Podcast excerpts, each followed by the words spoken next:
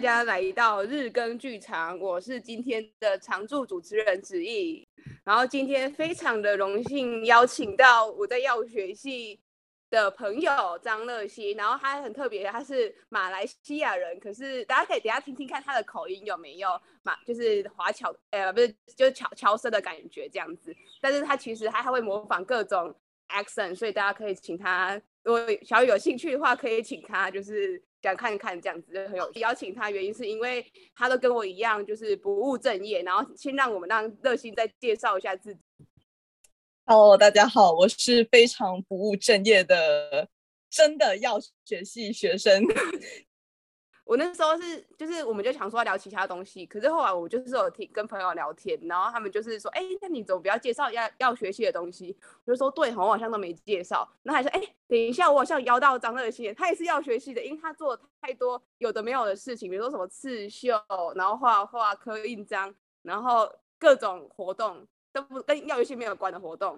对，所以我就想说，那就才想到他也是药学系，就是等下也可以聊一些我们要学系的东西，但是也可以分享一些不务正业的斜杠事情，这样子。对，为什么会说不务正业啊？是是什么原因？我有点不懂。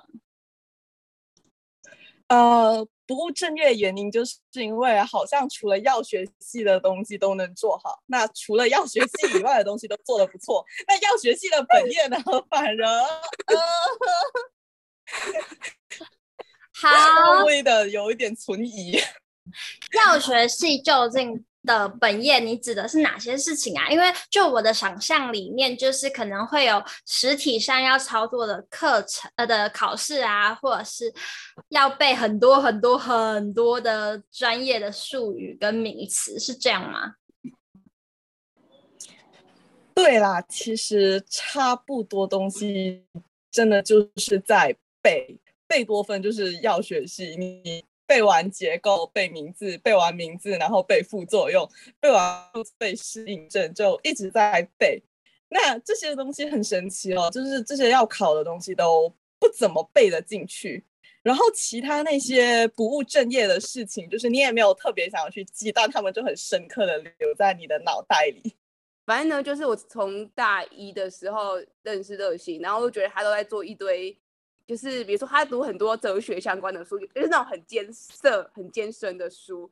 然后比如说尼采啊、卡缪的，然后我们会一起参加读书会。他他总是可以振振有词的讲出一大堆的大道理出来，然后就觉得哇，这个人怎么那么神奇这样子。然后因为我自己也是在药学系比较偏不务正业的，所以有一点就是同流合污，不是啦，就是 同流合污，近朱者赤，狼狈为奸。对对对。我们都在，就是我都被热心就说，子毅体育系有什么不好吗？为什么不要去读体育系？这样，乐熙哲学系有什么不好吗？为什么不要去学哲学系？赚不到钱。哎呦喂呀，就是如此现实的社会，就是唉，要是我是富二代，我就去念哲学了。可惜我不是。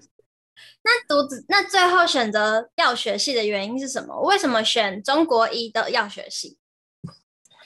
哇，其实那时候就是选科系的时候，其实真的不只是我，应该说我们同学，大家所有三类组的人都秉持这一个原则，那就是医中牙药这样子排下去。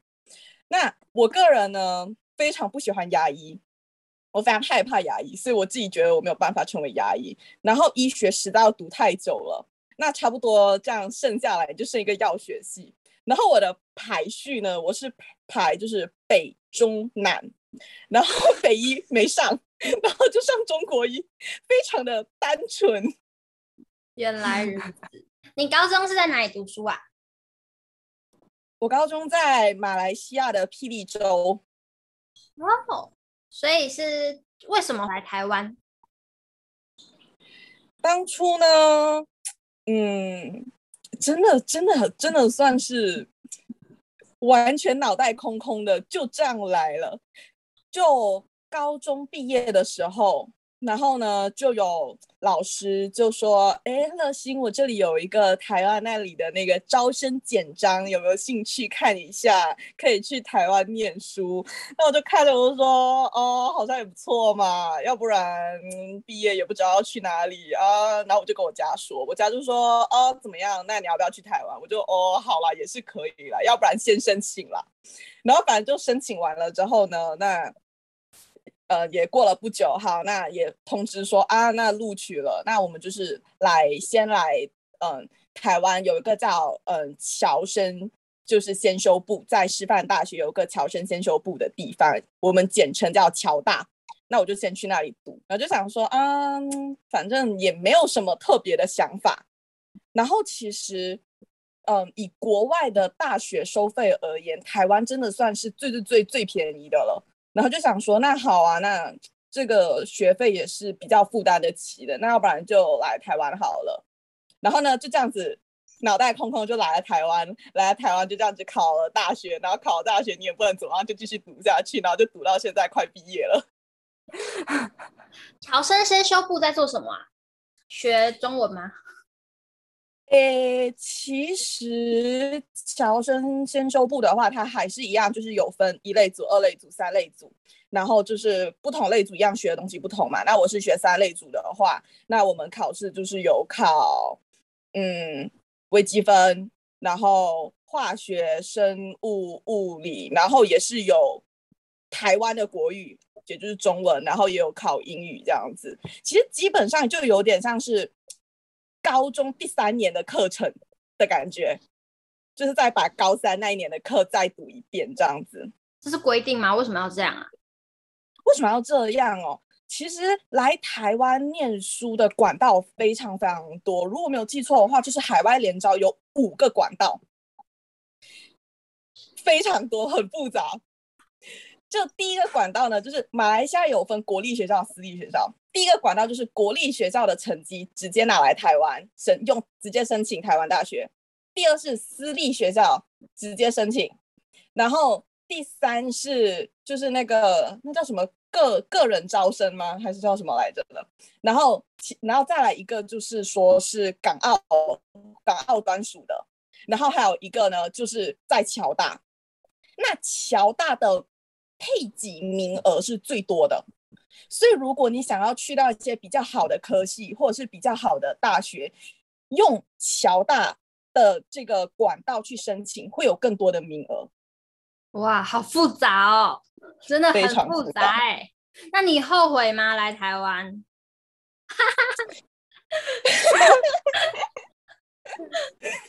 其实要说真的很后悔，其实。倒没有，但是我觉得人都是这样的。你待在哪里，你就会觉得这里好像并不是最好的选择。但是你回想，你回想，就是说，如果我当初啦，我当初不来台湾，我又还能怎么样呢？我也没有别的想法可以去哪里。但是你来了之后，你总会觉得，就是说啊，我是不是应该要去英国啊？是不是应该要去澳洲啊？你就有很多想法。但是其实。这已经就是最好的选择。那毕业后呢？毕业后你会想要继续留在台湾，还是你会想要去你刚才说的英国啊、澳洲啊走走看看？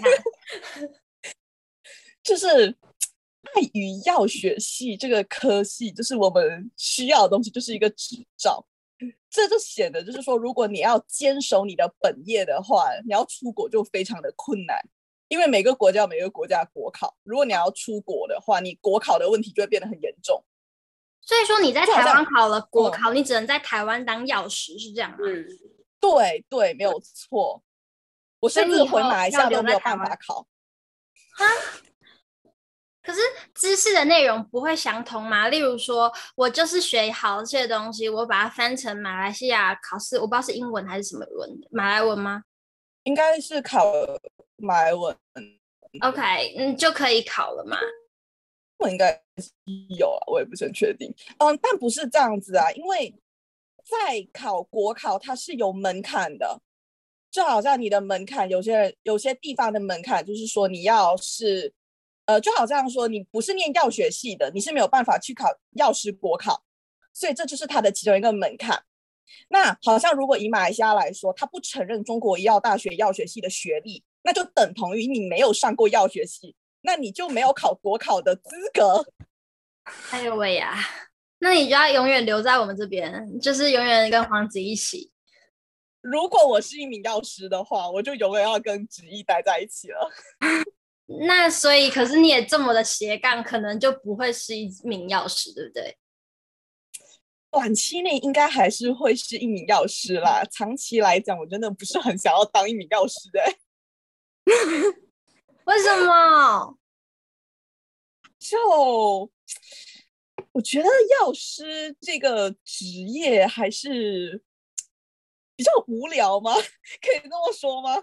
可以。我之前有看一部日剧，但我后来太忙没有追完，是石原聪美演的。呃，我知道什么小葵吧？是吗？对对对，他好像就是在讲药剂师。我我知道药剂师好像跟药师不太一样，还是他？诶，日本好像真的是药剂师，只是台湾，嗯、台湾就会以以前药剂生跟药师，只是现在大家会习习惯讲药剂师，但是有些药师会很 care。但我觉得啊，大家听得懂就好了，没关系啊，这样。但是日本是真的叫药剂师。哦，好，我的好奇是，真的像电视里演的那样吗？就是工作内容。我知道这部剧，但是其实我没有，我没有去看，我就有看过一些就是剪辑出来的片段。但是我觉得我能说就是，因为法规的问题，所以每一个国家的药师的权限，不管药师还是药剂师啊，哈，就是我们的权限不太一样，就。他在日剧里面可能还会比较相像一点，就是说至少在亚洲的范围内，其实职责都还蛮像。但是如果真的去到欧洲的话，那个你拥有的权利就会就会差的蛮大。但整体工作算是大同小异吧，大同小异。你说的是觉得他演的，你先说，你先讲，你先。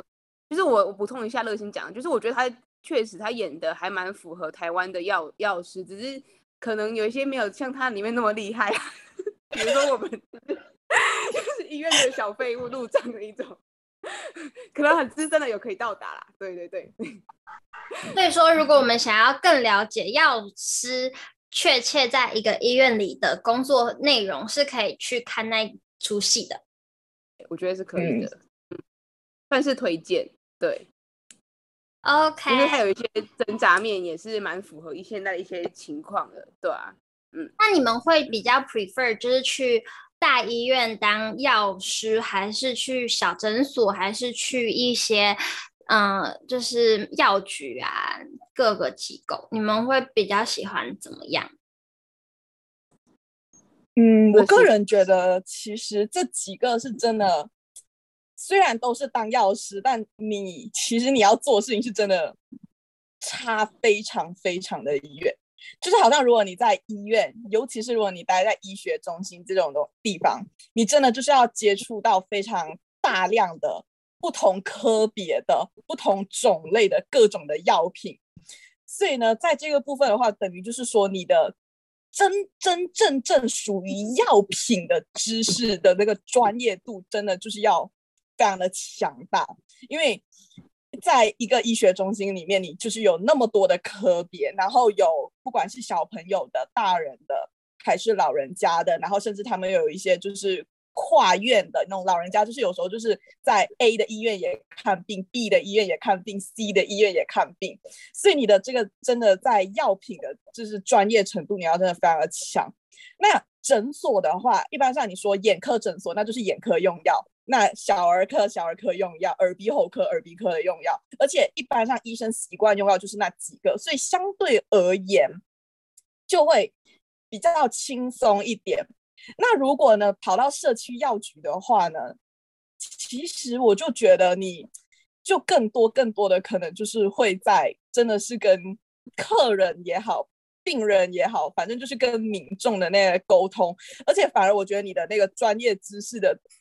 点就变成不是专攻药品，而是你的会非常多的层面，因为不管是一些奇奇怪怪不知道他们从哪里道听途说的一些网络迷信，然后还是一些嗯各种各样厂牌的那种保健产品，甚至有一些什么小朋友要吃什么东西，就是包山包海，你就变成什么都要知道一点，哪怕你不知道，你要有很多的话术去说的，你好像很知道这样子。所以我会觉得，就是说，以我个人的个性，我会想说我，我会我会想要待在医院里面，就是相对而言，你的那个环境比较单纯，但是我又很自我怀疑我自己的专业能力是否能够 胜任这样的一个。就是地方。其实我之前是，我之前是以为乐心你要去就是当研究人员哎，就是你之前是这样说，因为你不喜欢，就是我发现乐心最厉害的一点就是他说他不喜欢跟就是人交流，可是他只要一交流就会超厉害，就是跟谁都可以聊，然后就会就是可以聊很久，然后因为乐心他就是涉猎很广，所以他每个领域都可以聊很多东西，对，所以我就所以我就觉得。乐馨留在实验室可能有点可惜的，虽然说他也是很也有很久研究精神。他比如说他对一个药过敏，然后通常我们在药药药学来说，你对那个药过敏，通常就不要再使用了。然后乐，而且嘴巴整个破掉。我们教 Steven Johnson 这个这个过敏，只是他比较轻微。然后他直接停药之后，重新再 rechallenge 一次，超扯的。就是我想说，天哪，他怎么有勇气做这种事情？也太厉害了，这样子。对，然后这在这里大家可以听乐心补充，对。然后对于我来说，我原本是想要去药厂，就是我跟乐心，哎，不一样的原因就是乐心不喜欢跟人家交流，但常会交流。我是没有像乐心那么厉害，但是我还是蛮喜欢跟人家交流，所以我是原本是想要去药厂工作，但就是各种原因，然后我就目前还没法去，所以想说先去乐心所说的医学中心去训练个两年，就是看可不可以自己累积一下知识，然后再出来看。看药厂有没有更多的机会，这样子对，然后也是我也是不排斥任何的可能性，比如说药局啊、什么诊所之类，毕竟就是这样热心讲的，就是就是我们还是要混口饭吃，对。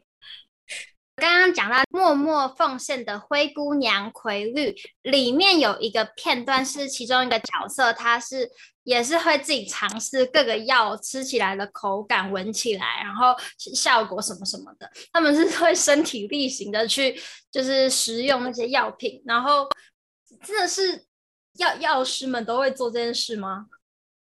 呃，我必须要说。对，我必须要说这件事情不是个人都会做，但确实有这么做的人。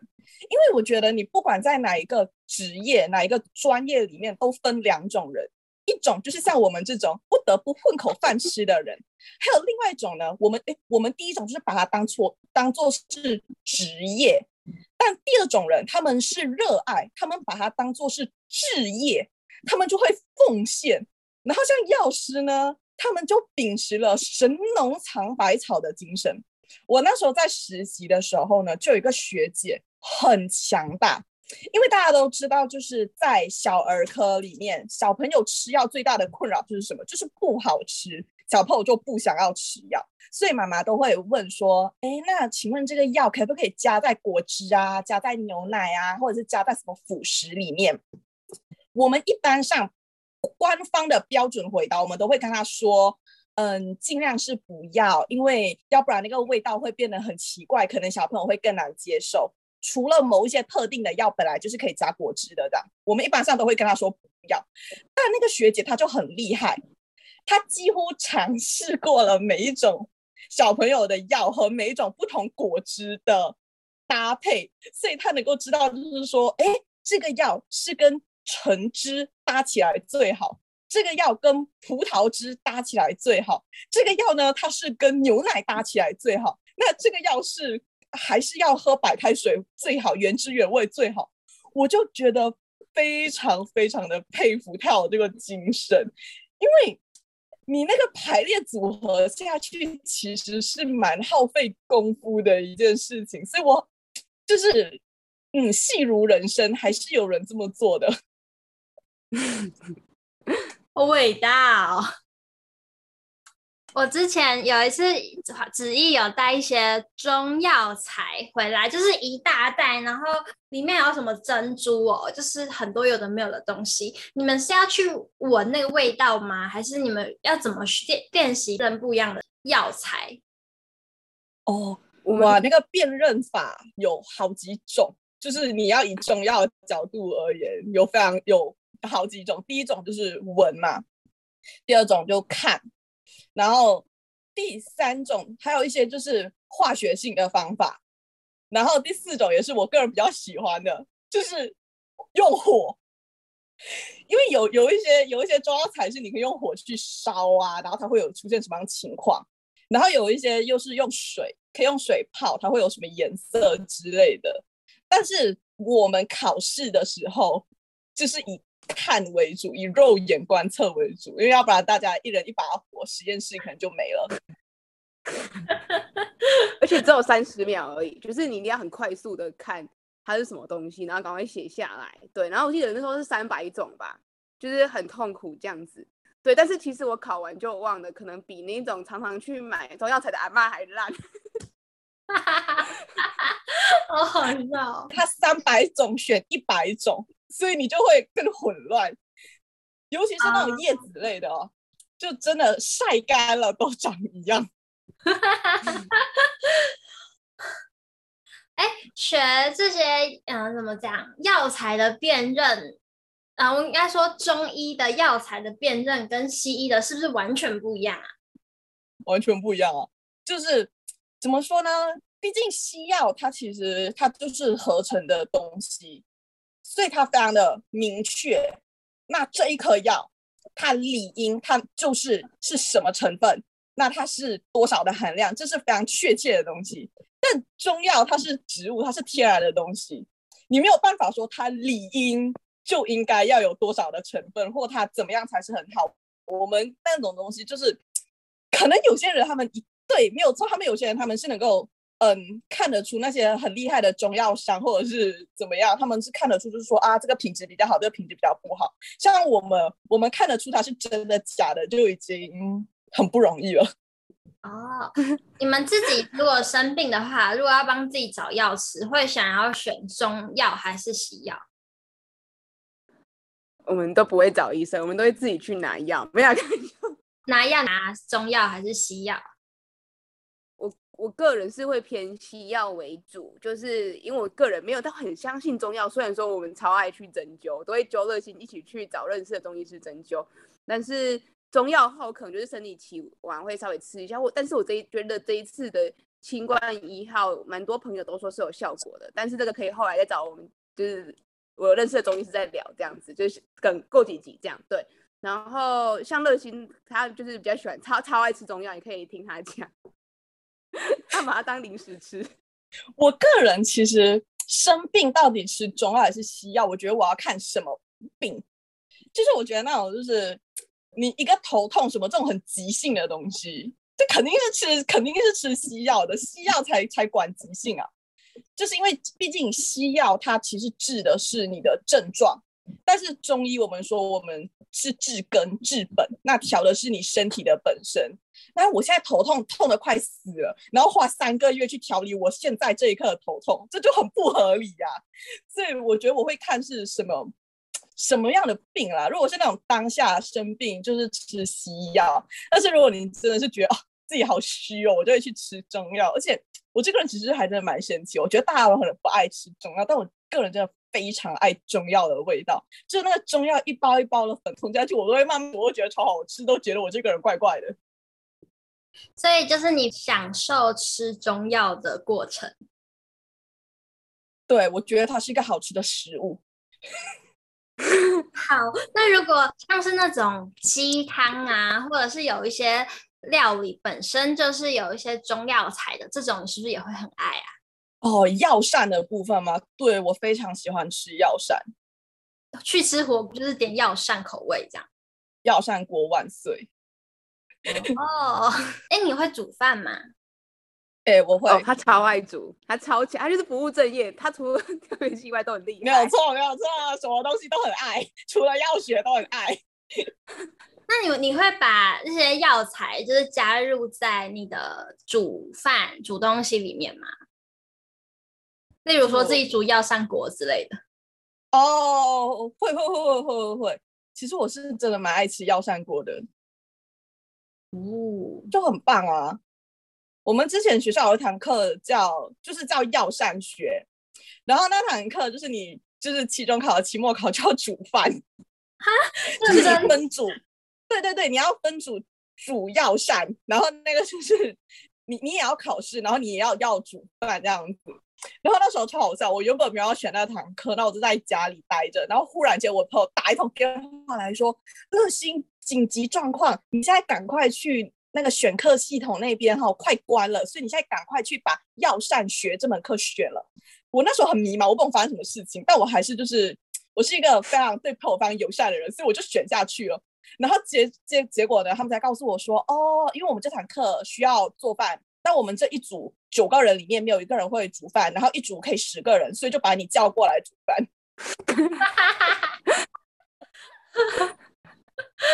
那你平常会煮饭给你的亲朋好友吃吗？